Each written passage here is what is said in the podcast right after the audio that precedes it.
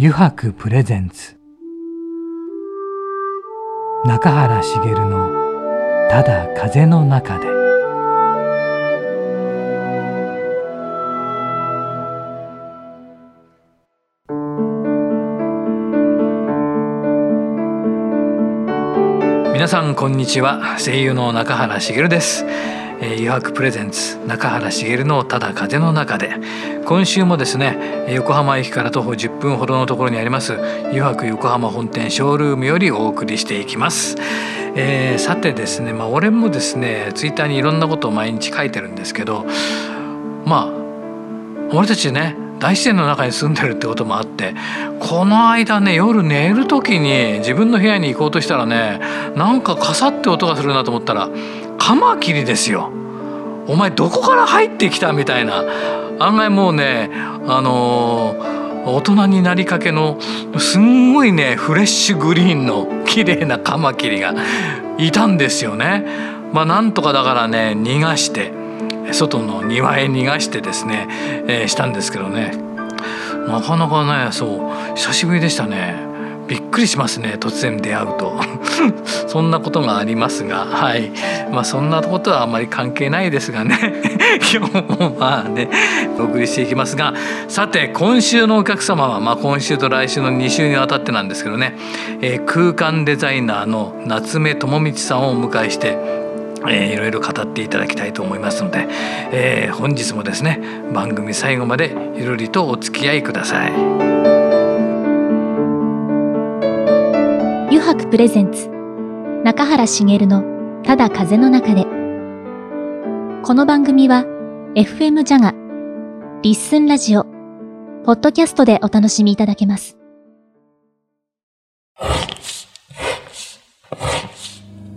油白の革製品は日常品でありながら小さなアート作品である。日々の暮らしに彩りを。レザーブランド。油白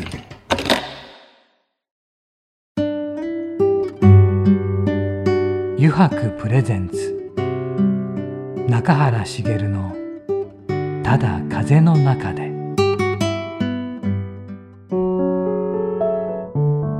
油白プレゼンツ。中原茂の「ただ風の中で」さてね、えー、今週のお客様はですね空間デザイナーの夏目智道さんですがまずは中垣君、はい、夏目さんとはどのようにして知り合ったの？えー、もう知り合ったのは、うん、10年近くもう前そんな前なんだ。と思うんですけど、うんうん、まあ、知人を通じてっていうところなんですけど、ということは油白が？できる前前かな？そうするともう10年以上前かもしれないです。うんうんうん、えー、ね、うん、すごいいいデザインする人間がいるか一回紹介したいんだよねっていうことで紹介いただいてっていうのがあのきっかけなんですけど、でまあここの横浜本店のここも、えー、夏目さんに、ね、まあ、デザインしてもらった、まあ、自分がほとんどやってしまったんですけどその時は、うんうん、でも夏目さんとは結構意気投合する感じで、まあ、今後もお願いしたいなっていうので、まあ、あの心斎橋のお店とかっていうような流れになるんですけどね。じゃあ今日はなんかいろんなお話をね、えー、実は夏目さんの昔の話って聞いたことがないんですよ。うん、あじゃあちょうどいいかもしれない、ね、はい、いろいろ聞いてみたいなと思いますね。お呼びしましょう。はい、はい、えー、空間デザイナーの、えー、夏目智道さんです。今日はよろしくお願いします。はい、よろしくお願いします。ね、そんな前からだったんですね、中垣君とは。そうですね。えー、正確にはちょっと覚えてないですけど、えー、ここではないなんかアトリエに最初にお伺いした記憶がありますね。はい、あの昭和の感じの。はい、プレハブですね。プレハブです。あ、そうですか。そうですね。そこが初めてだったかなっていう感じがします。じゃあ本当に誘白直前かもしれない、ね、直前かなってるのかぐらいのぐらいのね。はい。ああ、もう10年以上経つわけですよね。ことですね。はい、そうですね。はい。いやもう今日はありがとうございます。いえいえ、よろしくお願いします。で、夏目さんこの空間デザイナー。はい。ということでご紹介させていただいたんですが、今はどのような形の活動をされているんでしょうね？えっとですね、はい、あのまあえー、とその通り空間のデザインっていうことで、はい、まあ、あの湯白さんのようなショールームやその店舗をまあ始め、まあ、飲食店みたいなものもありますし、あのお店だけではなくて、例えば住宅やマンションみたいなあの人が暮らす場所とか、それからオフィスみたいなその働く場所、まあ、全般にその空間のデザインを、まあ提案させてもらっている、そんな感じですね、はい、もう幅広いじゃないですか。そうですね、はい、なんかその時の、まあ、いろんなもいろんなものがあると思うんですけど何か設計する時のこだわりとかってあるありますか？えー、っとですねあの基本的にあの我々空間デザイナーの役割としては、はいその会社や、そのお店、それからその人の、そのこれから先の未来どんなふうになっていたいかっていうことを、こうサポートするようなその空間のデザインをしたいなっていうふうに思ってるんですね。ですからそのいつもこうよく何を目指しているのかって話をお伺いして、なるほど。でその中からそのえっと、そのお店や会社やその人のなりを、まあ、表現しつつ、はい、その空間に入るとあ例えば余白らしい空間だなっていうようなものを思わせるような空間を作りつつ、はい。はい、そのもう一歩先になんかこう導いていけるような提案ができたらいいなっていうふうに思ってますね。じゃあやっぱりそのそのまず方をよく知るとい。うか、はい、ということが第一になってくるんですか、ね、そうですね。すごく重要だと思いますね、はい、その人となりっていうかですね。はい、はい、そうか。であの夏目さんが最初にこういう仕事をやろうと思ったきっかけとかってあるんですか？最初からだったんですか？それともなんかとたまたまなってしまったとか。たまたまないか。まああのデデザイナーってかっこいいなって思いました。デザイナー。なるほど。デザイナーってはいはい、まあ、あの女の子にモテるんじゃないかとか、まあ、そういう。まあよくありがちなきっかけではあります。そうなんですか。でまあそういう中でもまあデザインの世界でもやはりこういろんなデザインの世界がありますよね。でまあ、大体そのいろんな人が最初にこうデザインを意識するのってこうファッションだったりとか、何かその、えっと、グラグラフィックデザインっていうね、まあ、そういう印刷物とか、はいろんな媒体のデザインだったりとかあるんですけど、まあ、僕は欲張りなので、はい、いろんなありとあらゆることがこうそのデザインできるかもしれないっていう、まあ3次元の空間のデザインの方がいろんなことできるんじゃないかなっていう、ちょっと欲張りな生活がまあ出て、それでまあ空間のデザインを目指したんですけど、はい。でもそれはじゃああの例えば年齢的に言うといくつぐらい目指そうと思ったってありますか、まあ、デザイナーってかっこいいなと思ったら高校生くらいですかね。はい、いやそれからじゃあやっぱりそういう大学であるとかそうですね、あのまあ、僕は愛知の出身なんですけど、はい、愛知県立の芸術大学ってところがありまして、はい、まあ、そこにまあ、そのデザイナーかっこいいなって思った時からその愛愛知の芸大をまあ目指そうと思い、で、まあ、大学に入るといろんなデザインの世界があるっていうことをこう知るわけですよね。はいはい、そういう中でもう何でもできそうな空間デザインに進みたいっていう っていうのが固まったのがまあ大学生の時ですよね。どうでした、その空間デザインをやろうと思ってその大学に入って。そうですね、まあ、あの空間デザインをやろうと思っても、はい、やっぱり学生の時代にこう見聞きするものってそんなに多くもないので、はい、まあ、実際にそこにこうあの没入していくのはやはり社会人になってからなんですけどね。はい、はい。あの有名なインテリアデザイナーのもとで、まあ、修行したいと思って。はいであの近藤康夫さんっていう、はい、あの方なんですけど、はい、まあ、その方の事務所にですね、はい、所属して、あの日々デザイン活動をしてきました。それはどのぐらい？えっと10年ぐらいですかね。あ、はい、10年ですか。はい、長いことでもいらっしゃる、ね、そうですね。はい。はい。いやそこででもいろんなデザインを。はい。経験してきました、はい、まあ、そこであの近藤康夫さんは特にそのファッションの、はい、えっと、お店をたくさん手がけてらっしゃって、はい、あの伊勢三宅さんとか、はい、山本さんとか、はい、コムデギャルさんさんとか、そういったその今あの日本代表するファッションブランドのお店を数多く手がけていらっしゃるんですね。はい、じゃあやっぱりそういう最初はそのファッションブランドのデザインなんかもされるわけですか？夏目さんも。そういうものももちろんあります。はい、であの、まあ、近藤康夫さんのところでもファッションブランドだけではなくて、はい、まあ、今先ほどお話ししたような、はい、そのクラス空間や、その働く場所とか、まあ、もっと言うと公共空間みたいなものもあの幅広く手がけてらっしゃったので、あの私どちらかというと、あのファッションファッションのお店以外全部担当っていう感じだったんです。あそうなんです。以外全部全部担当ですか、はい、そうですね。ですから住宅の設計もしたし、はい、あのえっ、ー、と例えば図書館の本棚、はい、あるじゃないですか。ああいうものの設計もしたし、はい、であの例えばあの手洗い機とか、はい、なんかそういうこうプロダクトのデザインも担当させてもらったし。はいっていうことで、まあ、かなりいろんな経験をさせてもらってすごく楽しい充電だったんですよね。あそうなんですね、はい、でもなんかあります？その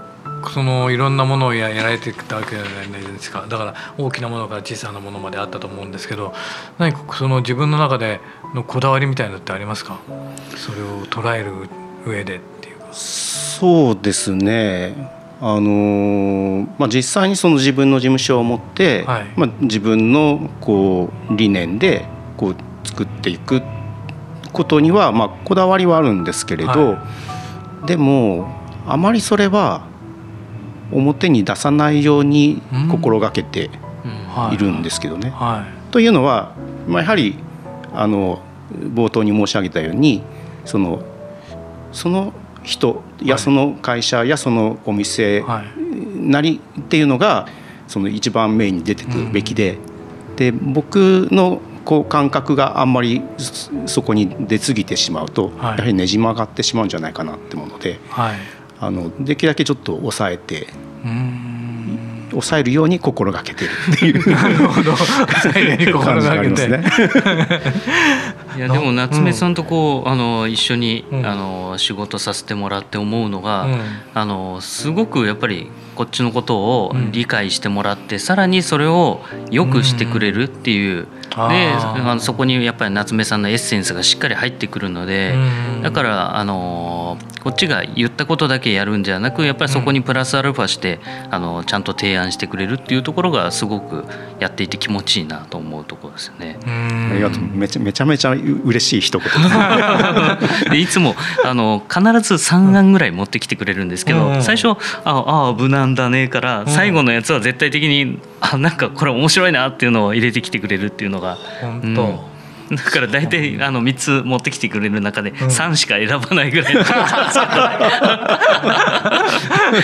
それって何かあります？夏目さん的にその3案を持ってくる。そうですね、はい、まあ、やっぱりその探りながらその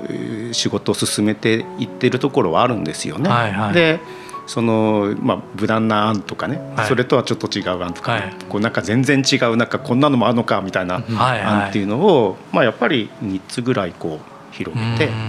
でどっちの方向に行きたいのかっていうその時の気持ちというかそういうものをやっぱりこう探りながら。それでまた、中口さんチャレンジャーなんで。それでまた方向をちょっとずつ決めていく、ね、そうですね。はい、でもそそのやはりなんていうんですかねその人となりを知るっていうことは中垣君ともやっぱとても似てるなと思って僕はだから彼にあの最初からオーダーを頼んでたんですけどやっぱり一番があのまず人となりだったんですね、うん、彼も知りたかったのは僕の人となりであってだから例えば何かのカバンを作ってもらう時にこれこれとこれとこれとこれを入れたいっていうのを出してあとはやってもらうんですよ。うん僕がこんな形にしてほしいとかも何もなく中居君にあとそのまま投げてで作ってもらったんですけど。こんなお客さんもいないですけど。でもそうするとだから彼も自分でデッサンをしたり自分でこう案を考えてくれるんですけどその中でだからやっぱりおっしゃったようにあれですよね。無難なものからでもそれでもこんなものもあるよっていうこんなものもあるよっていうのをだからどんどんどんどん提案してくれるっていう。そうするとこっちもなんか広がっていくっていうかあこんなものもあるんだみたいなことがあって。ででもその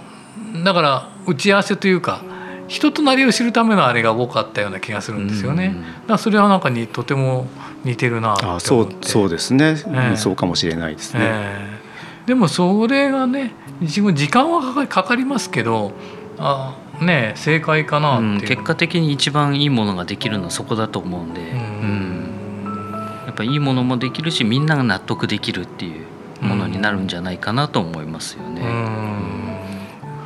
独立されたのはいつなんですか？独立したのは、えっと、1999年なんで21年前ですか。そうですね、はい、はい、で独立されてえー、って今までそれだけ時間が経ってきたんですけど、えー、何か変わったことってありますか？それとも変わらずにずっと。あどちらもありますね。やっぱ変わらないことは先ほど話したような、うんはいはい、その空間デザインはちょっと一歩引いて、はいはい、その製品や、はい、そのお店のブランドそのものや人を引き立てるものっていう、はいはい、まあ、そういうスタンスは変わらないですね。はいでも一方で、はい、そのまあ、自分があのもいつも刺激的であるために、はいはい。はいまあ、いろんな人との出会いの場にこう身を投じるってことを、はい、まあ、特にこの10年ぐらい心がけてきたことかもしれないですね。やっぱりそれでだいぶ変わってきた部分もありますか？あのそうですね。明確にここが変わったとはなかなか言いづらいんですけど、うんはい、でも確実に多分いろいろなことが変わってるだろうなと思うんですね。なんかねいろいろ興味深いお話をしていただいてあのちょっと今週分はちょっと時間が来てしまったんですけどまた来週ちょっと、はい、あの引き続きいろいろなお話をね湯泊のお話も聞きたいなって思うので、ね、はい、はい、ありがとうございます、えー、よろしくお願いします。それでこの後ですね実はちょっとあのくじやろうぜというかくじを引いていただいて夏目さんに、はい、それでちょっとお話をしていくというコーナーもあるんですが昭和テイストの、ね、このコーナーにもちょっとお付き合いいただきたいと思いますので よろしくお願いいたします。はい、よろしくお願いします。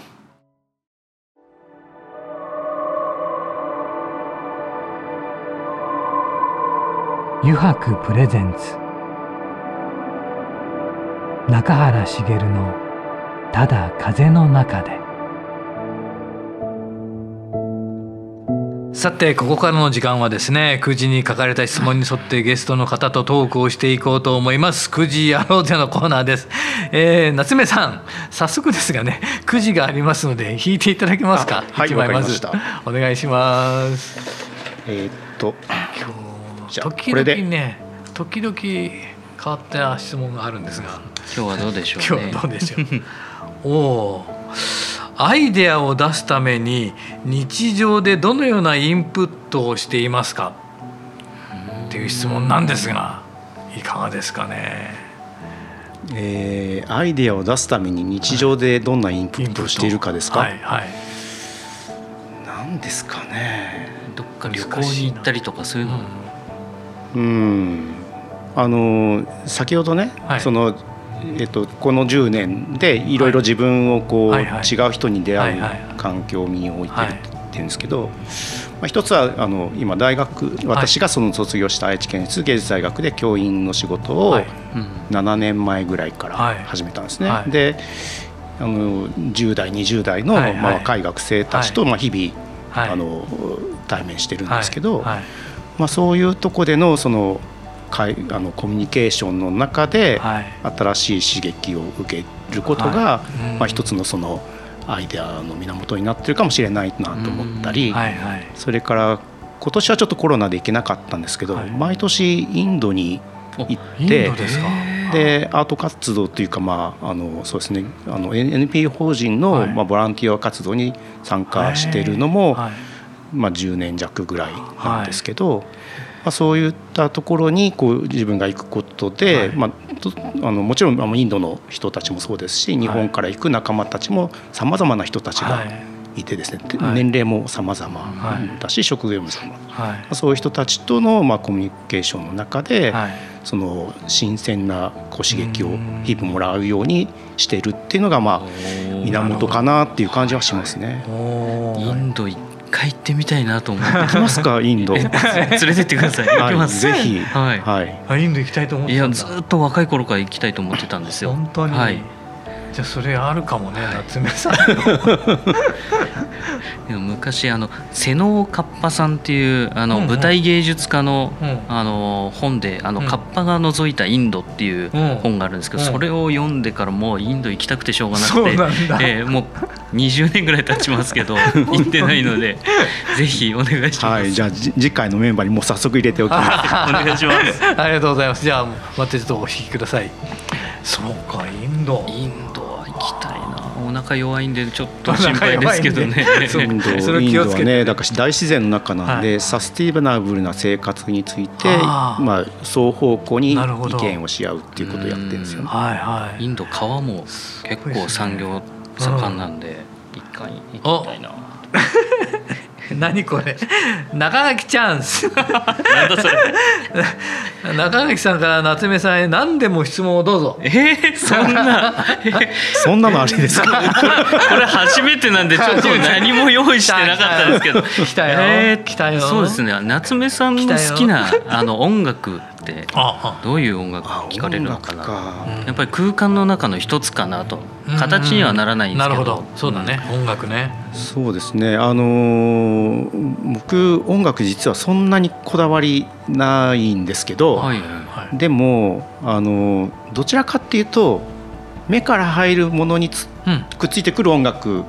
にすごく刺激されるんですね。だから、はいはい、分かりやすく言うと映画のサントラとかね。そうそのそういうものをすごくよく聞きますね。あなるほど、確かにそれは、うん、自分も結構好きで、うん、サントラやっぱりその映画でハマると、サントラ買いたくなるっていう、えー、でしばらくそれを聞きながらその世界に浸るっていうのは、えー、そうですねだからその音楽を聴くと、まあ、場面が思い浮かぶじゃないですか。はいはいはいそういうのにすごく惹かれてるかなっていう感じですね。はい、ありがとうございます。中垣チャンス初めてでしたちょっと面白かったです。はい、じゃあでまた弾いていただけますか、夏目さん。はい、お願いします。じゃあこれで。うん。え自分は世の中とは違うなと思うこと、性格癖などはありますか？自覚してることっていういやありますよ。ありますか？はい。最近はいろんなところでそれを、あの言って言ってますけど、あの僕は寝るときに寝袋で寝てるんですね、寝袋でですか？はい。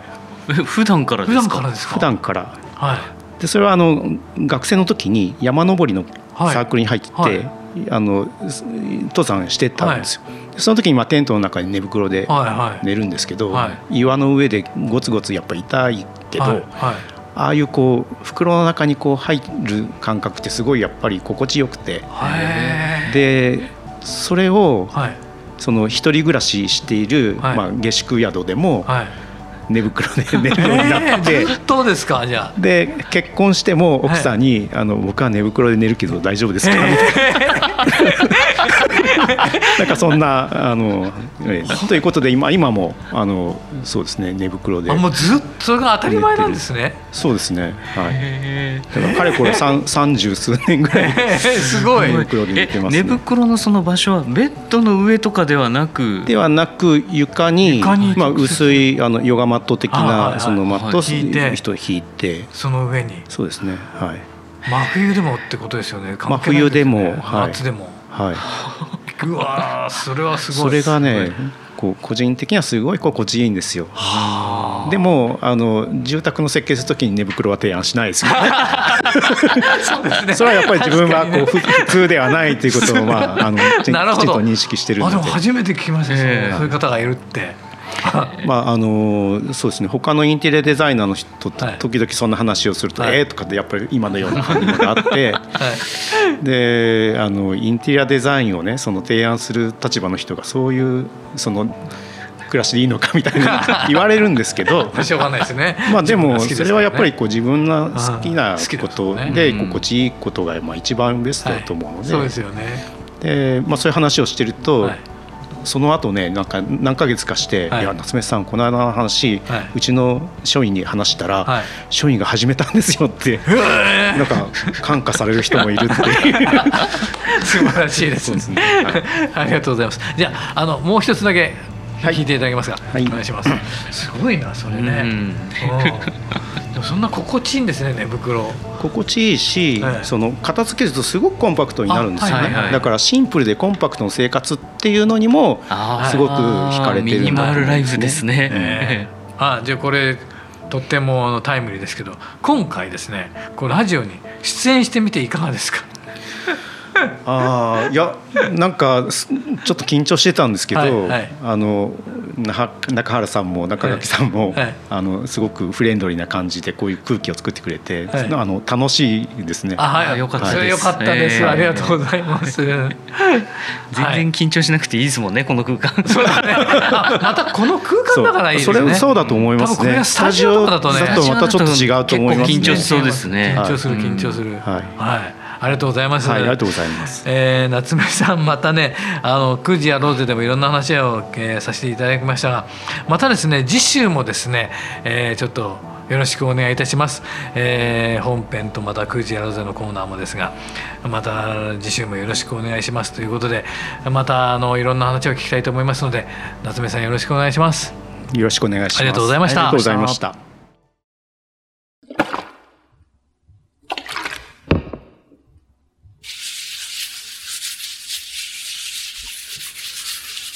油白独自の手染めのグラデーションは川に新たな命を吹き込む。色とりどりの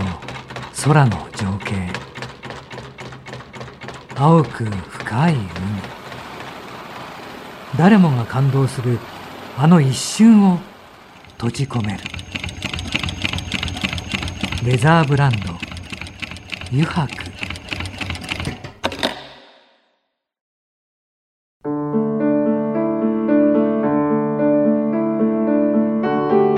中原茂がお送りしてきました「油白プレゼンツ中原茂のただ風の中で」そろそろエンディングのお時間です。さてねいかがでしたでしょうか？空間デザイナーのね夏目智道さんをお迎えしての回だったんですが。うんまあいろんな話伺ったですね。あとやっぱ9時やろうぜのコーナーもねなんか僕は面白かったな。なんかちょっとあの寝袋？気になりますね。うんちょっと。なんか寝袋で寝るっていうこともねチャレンジしてみようかななんて気もするんですがね。どうでしょうなんかこれいいななんてなったらそれはそれでいいのかななんて気もしますが。えー、っとね、えー、またね次週もね夏目さんには登場していただきますので、えー、皆さんも楽しみにお待ちください、えー、この番組ではですねリスナーの皆さんからメッセージをたくさんお待ちしております。e メールアドレスはすべて小文字で jaga.jaga.fm jaga.jaga.fm へお送りください。なお件名にはですね中原茂のただ風の中でと入力してください、えー、それではですねまた来週この時間ににお会いしましょう油白プレゼンツ中原茂のただ風の中でお相手は声優の中原茂でした。